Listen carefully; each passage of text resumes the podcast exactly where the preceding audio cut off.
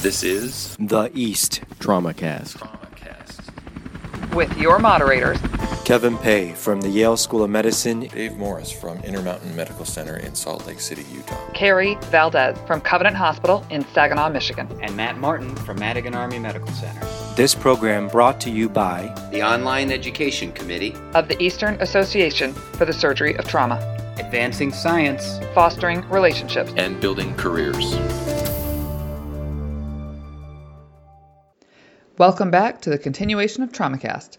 What follows is recording number two of three of interviews conducted by Dave Morris and me at the two thousand seventeen W A S T meeting. Up next, we'll start with Doctor Alex Eastman and his thoughts on the national Stop the Bleed campaign. I'm standing here with Doctor Alex Eastman from Parkland Hospital, who's one of the national leaders of the Stop the Bleed campaign. He and Doctor Jacobson and Doctor Neal just finished a panel on how to build a comprehensive Stop the Bleed campaign at your program. This will include tips and the lessons learned. Alex, thanks so much for talking with me today. Carrie, thanks so much for having me. We think this is a really important project for the nation in terms of improving our resiliency in communities across the country, and I'm really looking forward to talking about it. So let's back up just a bit before we get into actually how to launch a program at your hospital. For anybody in the audience who doesn't know what the Stop the Bleed campaign is, if you could just give us an overview, that'd be very helpful. Yeah, sure. So the idea behind the Stop the Bleed campaign goes all the way back to lessons learned on the battlefield. Of training not just medical providers but every soldier in hemorrhage control techniques, we've seen a real improvement in the battlefield survival rate over the last you know fifteen or twenty years of conflict. And so when we got together for the Hartford consensus and we began to look at how to improve survival from active shooter and intentional mass casualty events, you know, we first focused on law enforcement and what they need to do because they respond to these incidents. And then we focused on fire rescue and E M S personnel. But ultimately, it became clear that the first people that are at the scene of an active shooter are those, what we used to call bystanders, now known as immediate responders, who just happen to be right there when it happens. And so the idea behind Stop the Bleed is to teach everyone in America how to be an immediate responder, how to have the knowledge and the tools that you need to control life-threatening bleeding no matter where it occurs. So this is similar to the national push to teach everyone how to do C P R, for example. Exactly. So it, it's very much akin to C P R in the eighties and nineties. And you know what happened in the seventies is we realized people were dying from out-of-hospital cardiac arrest. So um, people that were much older than I am now uh, got together and they said, look, what can we do to try to improve survival? And the idea behind C P R was born. The campaigns are actually very similar because it's the idea is that, you know, what I what I use as my benchmark um, for a public health campaign like this is to say, look, my mom is a is a septuagenarian uh, labor attorney in Washington, D C, and she's great at a number of different things, but she's probably the last person in the United States that I want to come help me if I'm bleeding during an active shooter. But if I can craft a program that she can she can access, that she can understand, that will train her, and more importantly, empower her to take action if she sees someone bleeding right in front of her, we've really done a, a quite a bit of good work to make the country more safe and resilient. And that's the idea. So that's the, the core behind Stop the Bleed. So the trauma centers are going to take lead on this, and we're going to go out into the community and teach our community leaders as well as just civilians that live in the area. How do we start a program like that if we don't already have one established? The first way, you know, it, people think that starting a program like this is very complicated, but the first thing you have to do is decide to do it, make that commitment to do it, and get out. Excuse me, sorry. First thing you have to do is just make the commitment to do it and teach a class, and you'll see it will spiral from there. I think when we as trauma centers to develop the structure and lay the structure down. But the real important point is that, listen, we want to teach three hundred forty, three hundred forty million Americans how to do this, so we've got to get in to do this. You're actually going to end up doing a lot more train the trainers than you are actual training. It'll be a combination because we need to expand the pool of instructors uh, and we need to get these classes into places that we don't normally touch. In a beginning program, who's in charge of it? Does the trauma surgeon take on all the administrative roles, or, or do you delegate that within your trauma department? No, I think this is a classic case of uh, what we do every day, which is working at a multidisciplinary team approach. You're going to have to recruit some manpower. You're good to recruit your trauma nurses or whoever helps you, your injury prevention people. Anyone in the in the hospital that touches the trauma program is game to help out with this. And so I think as one of the, the second things you do after you decide to, the second thing you do after you decide to build this um, program is to build your coalition. And I think what Mackie Neal and the guys at Pittsburgh have done has really been impressive in terms of being able to um, build a wide coalition, but also in the community.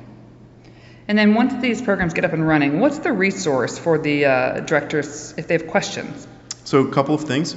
Happy to, uh, if you go to w w w dot bleeding control dot org, you're going to find everything you need. You're going to find slides, instructional materials, registration forms, the portal. You'll find ability to purchase kits and equipment if you need that. Um, and, and that's a great, just an outstanding resource. But if that doesn't get you what you need, I'm happy to help out. Um, welcome to email or call me anytime. And then in addition, uh, there'll be a link to that website beneath this podcast on the east dot org website. I'm also going to publish a link to Doctor Eastman's Parkland Guide, his uh, kind of how-to tips and tricks, uh, information on how to get. I really appreciate it. No problem, Carrie. I really appreciate the time. And I'm also happy to let you put a link to my email. And if people have questions, like I said, um, please, please don't hesitate to reach out. It's too important not to. Absolutely. All right, I'm standing here with Fred Paracci, who just presented his data, uh, actually multi-institutional data, looking at rib fracture repair and timing. Fred, thanks for your uh, presentation. Yeah, my, my pleasure. Um, why don't you summarize your data real quick? You, you showed basically that earlier uh, rib fracture repair is associated with better outcomes. Yeah, so we uh, did a ten-year study uh, at four level one trauma centers, high volume, and we set out to, number one, try to identify certain variables that were associated with the time from admission to rib repair, and then see if there was a relationship between the time of surgery and outcomes. And we found that um, patients who were younger, who had a lower B M I, and who were injured uh, with a mechanism other than an M V C tended to have earlier surgery. And then once we controlled for those and some other covariates, we found that the longer you waited to do the surgery, the increased likelihood of uh, prolonged mechanical ventilation, pneumonia, and tracheostomy. Great. We're also joined by Andy Dobin, who also contributed data to the study. So Andy, thanks for joining us. Thank you. Yeah, so uh, it's exciting that we've been able to amass this data, and I think that uh, the work that Fred's done in this study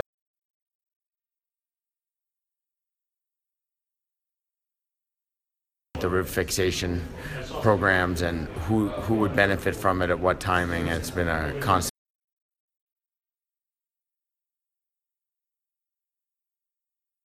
Uh, potentially a national database as well.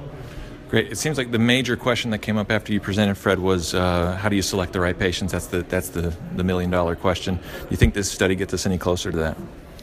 Well, I think um, this study in and of itself wasn't designed to look at who needs surgery and who doesn't. It was more designed to look at once you've decided to do surgery when you should do it.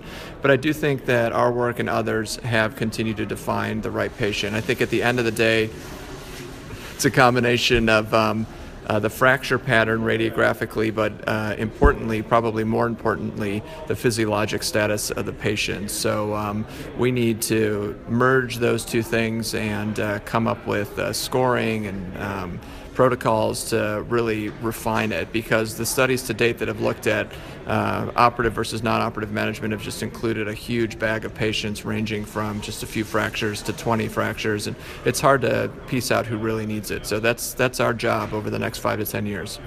Andy, any comments about that? No, I think uh, the other thing that, uh, along with that, is keeping prospective databases of patients that undergo and patients who are managed non-operatively at similar centers.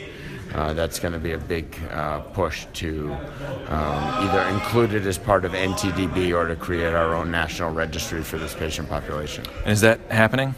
Uh, it is. Uh, it, it is happening. Um, So uh, the Chest Wall Injury Society, which is a relatively new uh, organization, uh, was formed uh, just about a year ago and has about eighty members. Uh, and one of the tasks of that society is to create a repository for uh, for data on rib fixation patients. So if you haven't heard of it until now, check out the Chest Wall Injury Society online and come to the meeting uh, next March in Park City. Great. Thank you both. I'm standing here with Doctor Erin Hall, who is currently an attending at the Washington Hospital Center in D C. She and I were co-fellows together at Shock Trauma, and she's presenting her data from when she was a fellow there. Her title of her podium presentation was Trauma Transitional Care Coordination, a Mature System at Work. Erin, thank you so much for taking some time to talk to me. Absolutely, I'm happy to. I'd like to start off with actually the question that you asked at the beginning of your presentation. Why should we care about thirty-day readmission rates? I think there are two main reasons that it makes a difference, and the most important to me is because worse outcomes for patients. There's a twofold increased risk of death. Um, the other side of this, and perhaps why administrators are more interested in it, is that they are incredibly expensive. So uh, fully a quarter of the Medicare uh, expenditures for the year are on thirty-day readmissions, and that's led to a, a a readmission reduction program that nationally penalizes hospitals for increased readmissions. And I think you're very apt in describing trauma as a chronic disease. It's very rarely just an isolated incident. Um, what did your team at Shock Trauma do to start addressing the chronicity of the disease and then uh, the development of your transition program? Yeah, I think it's a, a big switch for trauma providers. I mean, we sort of love like being in the bay and being able to like fix things that are broken immediately. But what came to me is that this idea of we have a ninety-seven percent survival rate and we're doing a great job at saving people's lives, but what are we sending them out to? Uh, and I think we can all sit around and we have in our head that patient that we just know is not going to do well, that we've given blood and sweat and tears in the operating room and on the floor, and it's been saved a million, he's been saved a million times, but ultimately is going to be his own downfall. He or she, I'm using he in the general sense. Sure, of course. Um, so we be- I, that brought up the idea of chronicity, and trauma as a chronic disease, and could we use interventions that have been proven effective in chronic medical conditions for this condition of trauma? Uh, and I think we've shown that we can. So transitional care coordination is a very traditional, well-established Uh, intervention for medical conditions to reduce thirty-day readmission rates. And we were able to show that we were able to reduce thirty-day readmission rates in trauma patients as well. Can you maybe give us some of the details? Like if I'm a patient and I'm about to be discharged with multi-system trauma to rehab and all the follow-up that ensues, like what exactly is your program? Like what is your transitional care program doing for the patient? Yeah, so it seems like it's pretty basic stuff, but it becomes um, essentially five interventions. One of the most important ones is our trauma transitional care coordinators will meet the patient before discharge. So they have a name, they have a face, they have a phone number that they can call. They then get in contact with the patient within seventy-two hours of discharge. There's a full medication reconciliation. Um, there's coordination of medical Uh, appointments. So some of our patients have nine, ten, fifteen different services to follow up with. Our trauma care coordinators will help make sure those appointments are on the same day, that they have transport for those appointments. They understand why all of these are important. And then there is just a lot of individual problem solving. I think the philosophy of our coordinators is such to meet the patient where they are, not where we think they should be. And it is key in providing good care for them. So it, it sounds like an amazing program, because I find my frustration sometimes is once I've had a patient leave the building, the social worker that's on the floor can't really continue to manage the problem. So they may have a problem three days from now, but my social worker, her hands are really tied because she has to deal with the patient she's currently working with, and now the patient's not admitted, so she can't do things she used to be able to do. However, my coordinators in the office haven't really gotten involved in the patient's right. care yet. They don't understand what's happened for the past two or three weeks of hospitalization, and so they aren't necessarily the most effective person to help. So I think your presentation has demonstrated a need, a solution, it's cost savings, but how do you then pay for those transition care coordinators? Where does that money come from? Yeah, so you have to have an investment in the hospital budget. Now we're able to justify it because we had, uh, we're on track for a three million dollars award due to the uh, our decrease in readmission rates. So the program will pay for itself, but it absolutely requires a buy-in from the administration, from the hospital administration, uh, to put those resources to, to do the program. Well, I think this is awesome work. Thank you so much for the summary and for taking some time to talk with me. Absolutely. Thank you. All right, standing here with Doctor Michael Rotundo, who's the president-elect of W A S T. Doctor Rotundo, congratulations.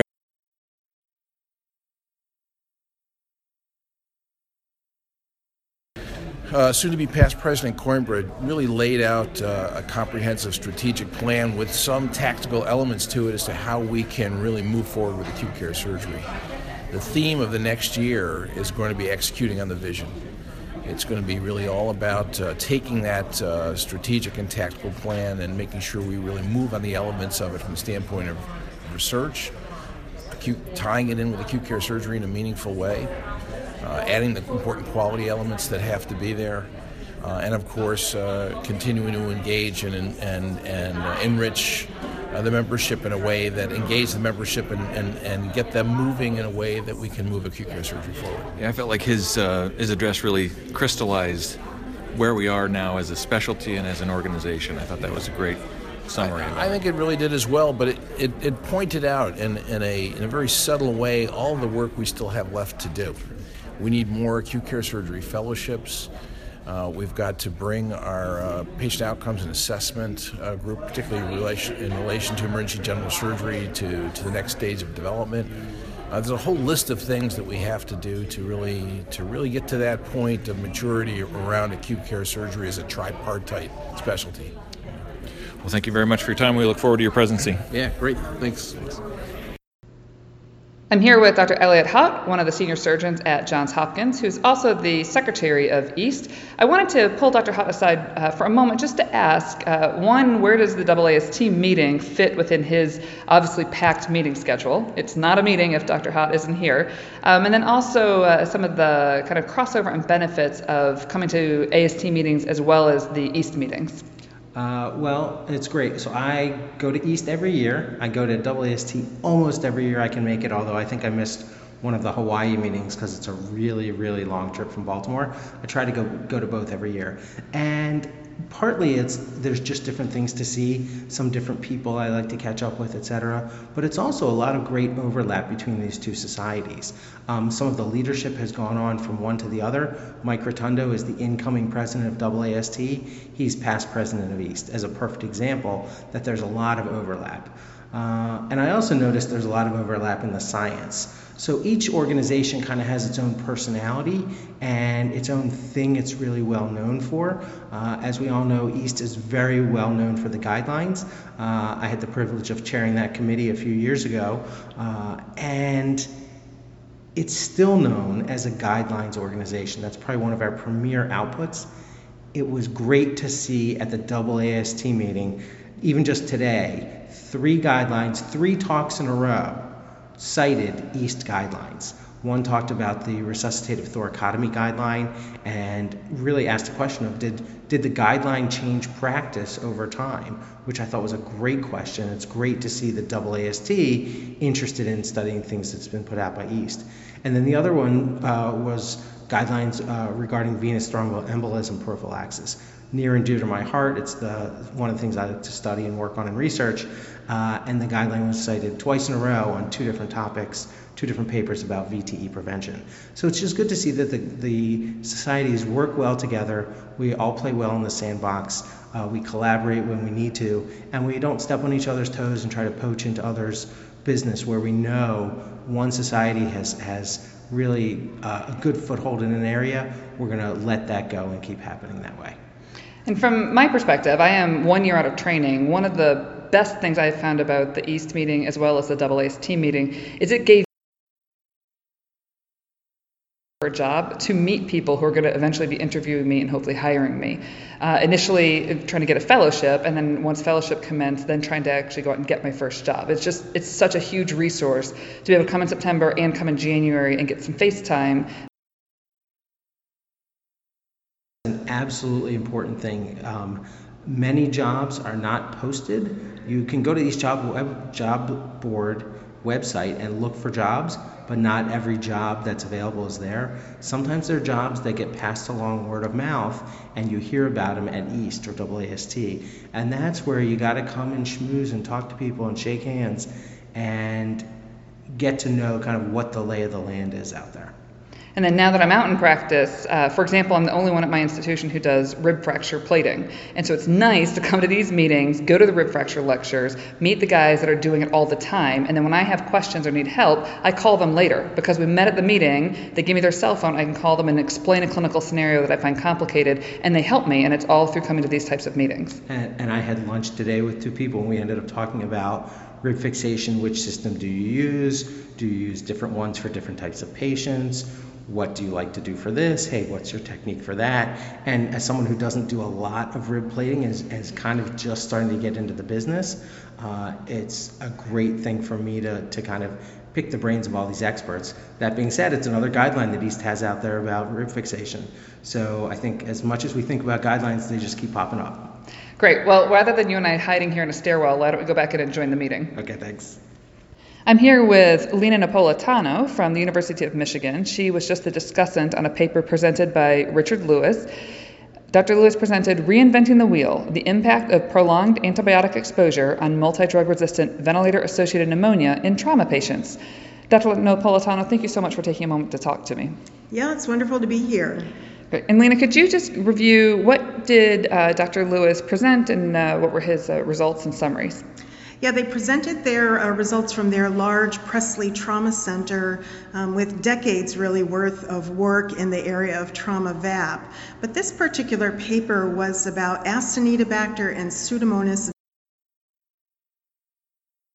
ten-year period of time, they had six hundred seventy-nine V A P episodes, which is quite high, and uh, Doctor Lewis explained that that's uh, over thirty percent of their cohort of trauma patients. And as we all know that uh, these two organisms, Acinetobacter uh, and Pseudomonas, are very frequently multi-drug resistant. His main point of the paper was that the continuation of prophylactic antibiotics and multiple inadequate episodes of empiric antibiotic therapy were associated with greater risk for M D R pathogens. So I, I he... very articulately express what I think I think about often in the I C U. So I have a patient who's been there for a couple of days, multi-system organ failure or organ dysfunction. Maybe he's gone to surgery. And then he gets a little bit of a fever, a bit of a white count. The nurses report that the vent secretions are increasing. So I'm clinically suspicious that maybe a pneumonia is starting, but I don't have great solid proof of it. I don't want to let an infection go untreated, but I don't want to overuse my antibiotics. So for me, at least, what I usually do is I start antibiotics, but then I'm left with this crux of, when do I stop them? Do I risk having an inadequately treated infection that I just never proved, or inadequate or, or inappropriate exposure to antibiotics? How do we manage these patients? Because we have them every single week in the I C U. Yes, yeah, so we just published our current uh, guidelines by the I D S A and the American Thoracic Society, and the Society of Critical Care Medicine was a part of these twenty sixteen H A P V A P guidelines. And the current recommendation is that you do start broad-spectrum uh, empiric antibiotic therapy. And that antibiotic therapy should be decided upon based on your I C U antibiogram, so the specific organisms that you have that cause V A P in your I C U, and also the patient's risk for M D R pathogens. And that's where I had a little bit of a quibble with Doctor Lewis's study, because in their algorithm for V A P treatment, they based all of their V A P antibiotic treatment plan based on whether the patient had an early V A P within seven days, in which they used amsulbactam, and patients who had late V A P, greater than seven days, they used vancomycin. And that really is not consistent with our twenty sixteen guidelines. The specific empiric antibiotic therapy that you should initiate. In this case, if you had a patient who had M D R risk, and the biggest risk factor is the receipt of antibiotics intravenously within ninety days of that episode, then you would start very broad coverage. You would start two drugs for Pseudomonas aeruginosa coverage, and you would start one drug for M R S A. And um, a, a concerning issue in the paper that I think he can really is to really carefully look at how many of the patients in the early V A B cohort did have M D R pathogens. I think it's going to end up being about fifty-seven percent, a pretty significant percentage. Well, that's really interesting. That's kind of leads into uh, my second question about kind of the pressure we have that's creating these M D R uh, uh, pneumonias is any antibiotics in the past ninety days. And we give antibiotics every single time we go to the O R. So on hospital day five, if that patient starts looking like a pneumonia and they received a dose of N S F for their ortho procedure, that would count. Is that correct?